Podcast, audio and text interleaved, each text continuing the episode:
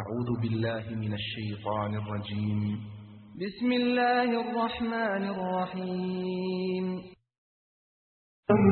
واحكي عن أهل البصائر يا رياض إن الحمد لله تعالى نحمده ونستعين به ونستغفره ونعوذ بالله تعالى من شرور أنفسنا وسيئات أعمالنا. من يهد الله تعالى فلا مضل له ومن يضلل فلا هادي له. وأشهد أن لا إله إلا الله وحده لا شريك له وأشهد أن محمدا عبده ورسوله. أما بعد فإن أصدق الحديث كتاب الله تعالى وأحسن الهدي هدي محمد صلى الله عليه وآله وسلم وشر الأمور محدثاتها وكل محدثة بدعة وكل بدعة ضلالة وكل ضلالة في النار. اللهم صل على محمد وعلى آل محمد كما صليت على إبراهيم وعلى آل إبراهيم في العالمين إنك حميد مجيد.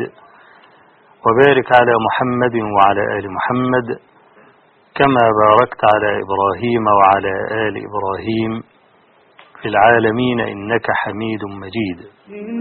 إن القلب حائز علماؤنا وضعوا قوانين متينة سواء كان في قبول الأخبار أو كان في فهم الأخبار. قوانين قبول الأخبار عملوا لها علم الحديث. قوانين فهم الأخبار عملوا علم اسمه علم أصول الفقه. لما الجهلة في ظل الفوضى العارمة التي يعيشها المسلمون الآن أن كل إنسان له أن يتكلم بما يريد بما يريد وهو آمن. وطلعت اللافتة اسمها حرية التعبير وحرية الكلمة.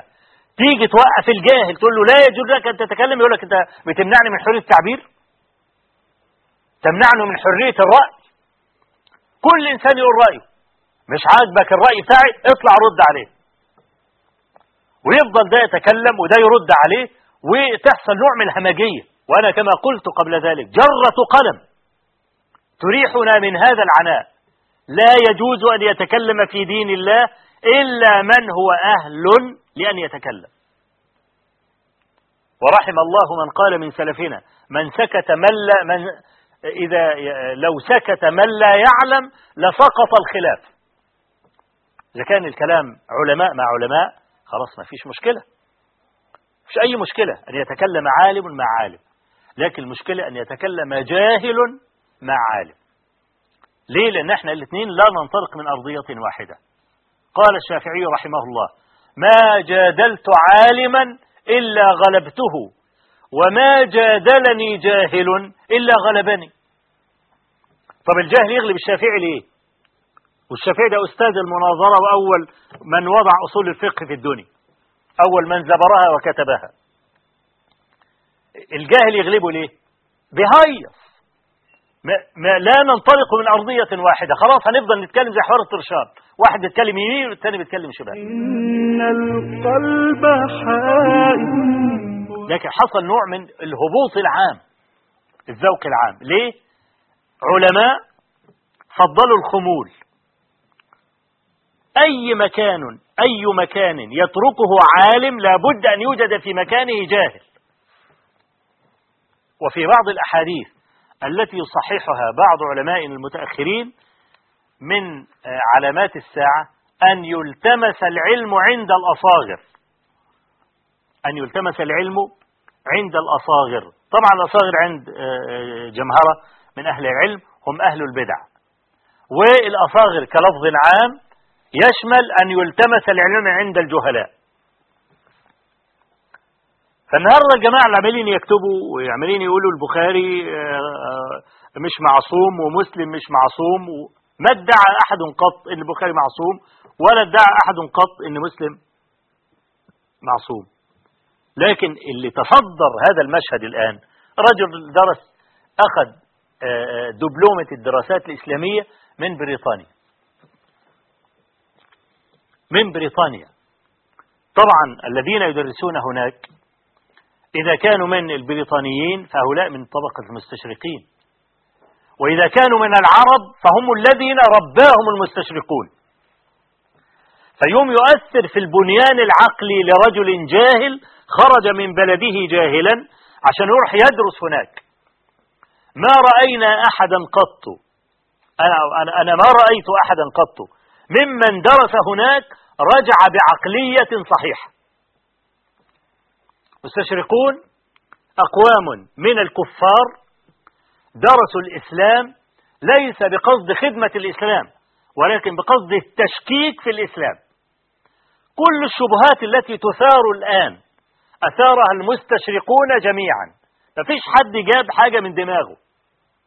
ولو في واحد أثار شبهة من الشبه الفضل في إثارة الشبهة هي لعلمائنا. علماؤنا كانوا أحيانا يريدون الشبهة على النص التي يمكن أن ترد على النص ثم يجيب عنها. يقول العالم مثلا فإن قلت كذا وكذا وكذا وكذا قلت كذا وكذا وكذا. يبقى العالم هو الذي أورد الشبهة. ليه؟ خطر بباله أنه يحتمل أن ترد هذه الشبهة على ذهن أي إنسان فيجد حينئذ الجواب. زي ما حصل مثلا في حديث أنكره واحد من هؤلاء وهو حديث ابن عباس في صحيح مسلم. آه سماك بن الوليد الحنفي وأبو زميل روى عن ابن عباس رضي الله عنهما قال كان المسلمون لا يقاعدون أبا سفيان ولا يجالسونه ولا ينظرون إليه.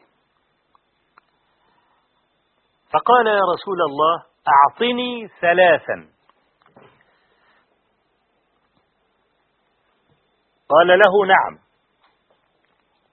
قال أزوجك أم حبيبة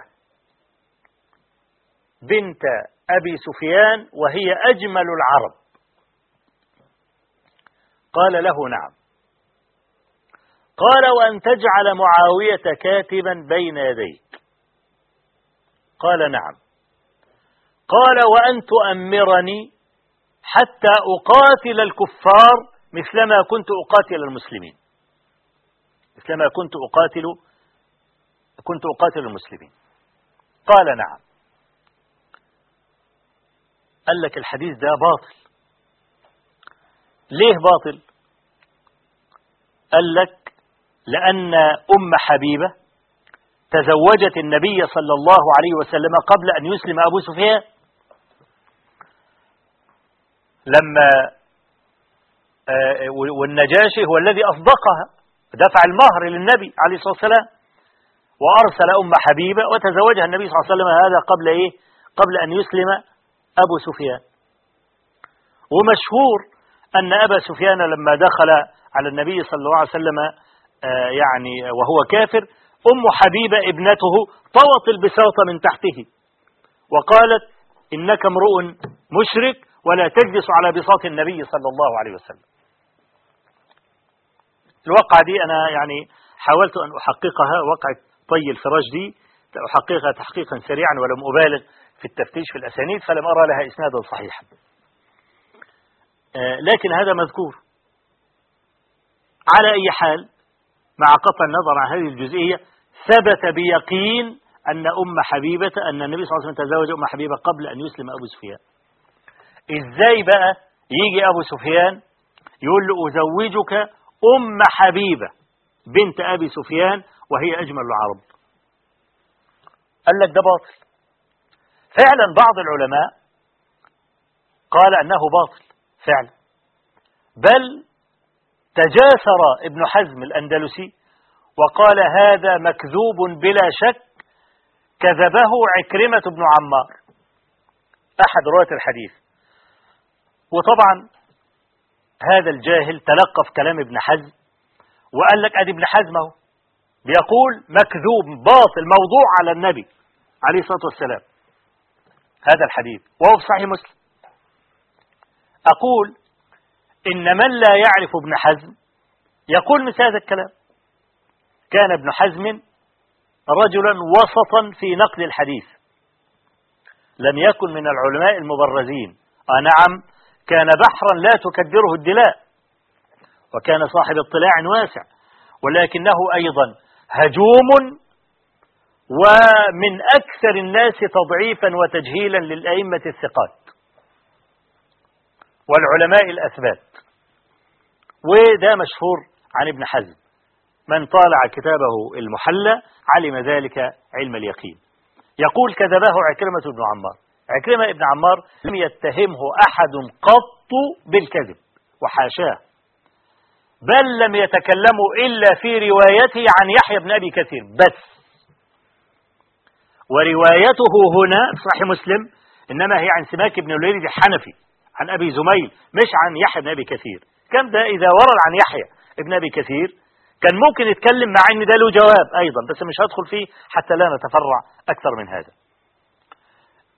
قال لك ده باطل.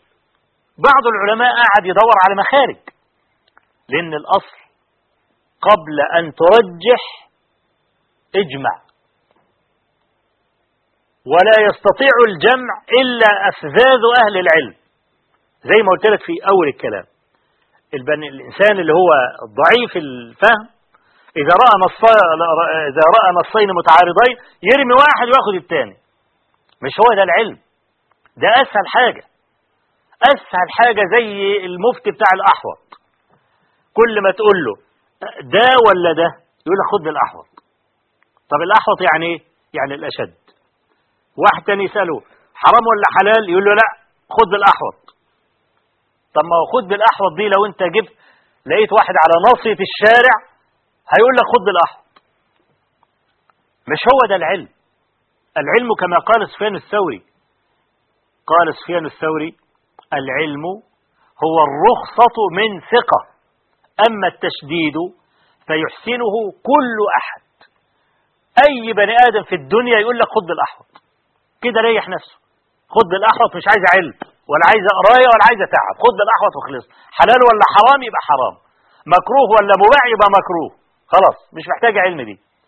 لكن العلم الحقيقي إنك أنت تعرف تفهم الدليلين وتوجه هذا باعتبار وهذا باعتبار. ولذلك نص العلماء على أنه إذا ورد نصان متعارضان في الظاهر فالجمع ابتداء. عجزت عن الجمع يبقى الترجيح. لأن الجمع يعني إيه يعني ستعمل بالدليلين معا. تعمل بالدليلين معا. إنما الترجيح ستهمل أحد الدليلين. والأصل العمل بالأدلة مش إهمالها. يعني حديث النبي عليه الصلاة والسلام حديث حذيفة بن اليمان أنه كان في غزوة مع النبي صلى الله عليه وسلم فرأى النبي عليه الصلاة والسلام أتى سباطة قوم فبال قائما هذه كلام حذيفة في الصحيحين. عائشة رضي الله عنها تقول من حدثكم أن رسول الله صلى الله عليه وسلم بال قائما فلا تصدقوه. مش ده يعارض ده؟ حديث حذيفة بيقول بال قائما. وحديث عائشة تقول من حدثكم أنه بال قائما فلا تصدقوه؟ أي واحد من الجماعة إياهم دول يقول لك من أدرى به من عائشة امرأته. هي أدرى به. وبعدين بتقول فلا تصدقوه. يبقى حديث حذيفة كذب. مع في الصحيحين. العلماء ما بيعملوش كده. العلماء يعملوا كما قال سفيان الثوري. قال الرجال أعلم بهذا منها. أي من عائشة. ليه؟ لأن النبي صلى الله عليه وسلم كان في غزوة من الغزوات. في غزوة. يبقى إذا يحمل هذا. يبقى كلام حذيفة زي ما العلماء قالوا. يحمل هذا أن يبول الرجل قائما. إذا أمن الرشاش مثلا لأن السباطة القوم اللي هي زي مقلب الزبالة كده يكون مكانا رخوا مش مكان صلد ممكن يتراجع البول على الإنسان لا. ويحمل قول عائشة على البيوت. يبقى حذيفة روى ما رآه وعائشة روت ما رأته. يبقى أنا الحديث ده لا يعارض ده. ده راح في اتجاه وده راح في اتجاه. أدي الجمع اللي العلماء يسموه يقولون فيه الجمع أولى من الترجيح. يبقى أنا عملت بالدليلين معا. عملت بهذا الدليل في موضعه وعملت بهذا الدليل في موضعه. اللي ما عندوش علم لما يلاقيهم متعارضين يقوم رامي واحد واخد التاني. لا العلم مش كده. العلم كيف توفق؟ طيب الحديث ده العلماء لأنهم يعلمون أنه صحيح. لكن في مشكل فعلا مشكل لما يقول أزوجك أم حبيبة أجمل العرب. إزاي؟ وهي النبي صلى الله عليه وسلم كان متزوجة قبل أن يسلم أبو سفيان. كل عالم على حسب فهمه. إحنا قلنا قبل كده في الحلقة ال- التي مضت إن الفهم نعمة من الله عز وجل. وقد يند الفهم عن ذهن الرجل الفاضل زي ما ضربنا المثل بإيه وداود وسليمان إذ يحكمان في الحرث إذ نفشت فيه غنم القوم وكنا لحكمهم شاهدين ففهمناها سليمان. وكلا آتينا حكما وعلما حتى لا يظن ظان أن هذه القضية الجزئية التي فاتت داود تحط من قدر داود قال الله عز وجل وكلا آتينا حكما وعلما فممكن أنت تيجي توفق ما بين الدليلين لا آه، تصادف آه، توفيقا آه، مقبولا. ممكن. وواحد آخر يصادف توفيقا مقبولا حاول كثير من أهل العلم أن يوفقوا. قال لك مثلا واحد منهم قال إيه؟ قال يحمل قول يحمل قول أبي سفيان على تجديد العقد. يعني كأنه قال له إيه؟ قال له يا رسول, يا رسول الله أنت لما تزوجت آه، أم حبيبة تزوجتها بغير موافقتي.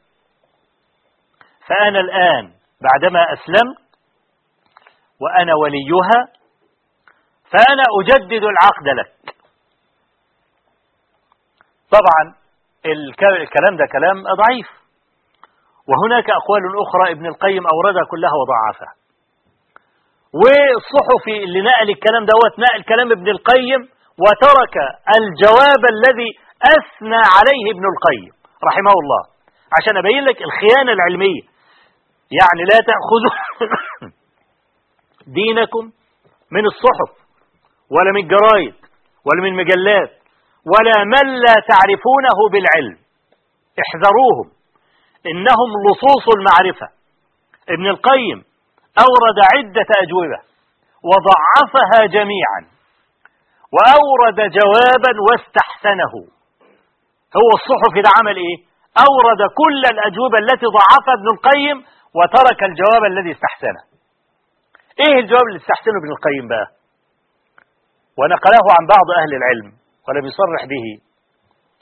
قال لك إن الحديث صحيح. ولكن بعض رواة الحديث وهم فسمى المرأة التي قصدها أبو سفيان أم حبيبة.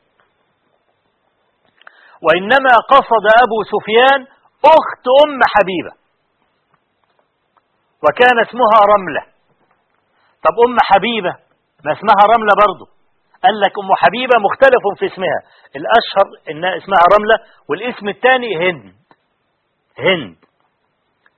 ما علينا بالأسماء. قصد أبو سفيان أن يزوج النبي صلى الله عليه وسلم ابنته الأخرى. مش أم حبيبة بقى الثانية طب واحد يقول لك طب ما إحنا برضه قدام مشكلة وهي أن الجمع بين الأختين لا يجوز.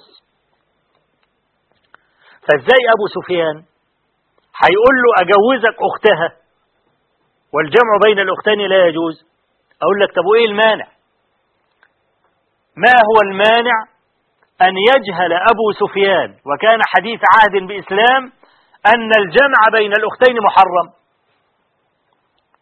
ثم ابنته اللي هي أم حبيبة ما عرفت هذا الحكم وهي أفقه منه بالاتفاق.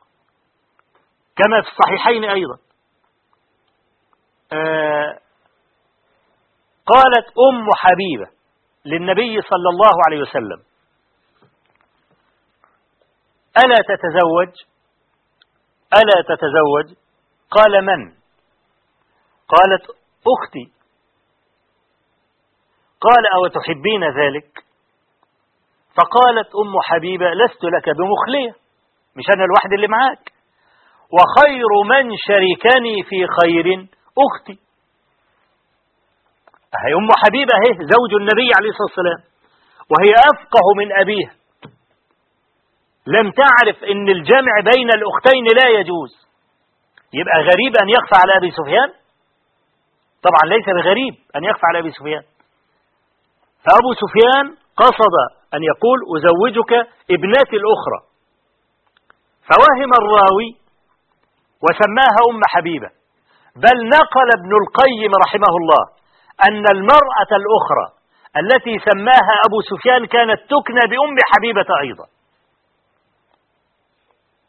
قال لك طب ما في مشكلة؟ كمان إيه هي المشكلة؟ قال لك المشكلة أن النبي صلى الله عليه وسلم قال له نعم. أنا موافق. فأعطاه كل ما سأل. والواقع أنه لم يتزوج أخت أم حبيبة. ولسه المشكلة زي ما هي وهي أن النبي صلى الله عليه وسلم تزوج أم حبيبة قبل إسلام أبي سفيان. قال لك يا أخي ما هو الكلام؟ إنما يتنزل على فهم الراوي. أعطاه كل ما سأل مما ينبغي أن يعطى. وده شيء بدهي.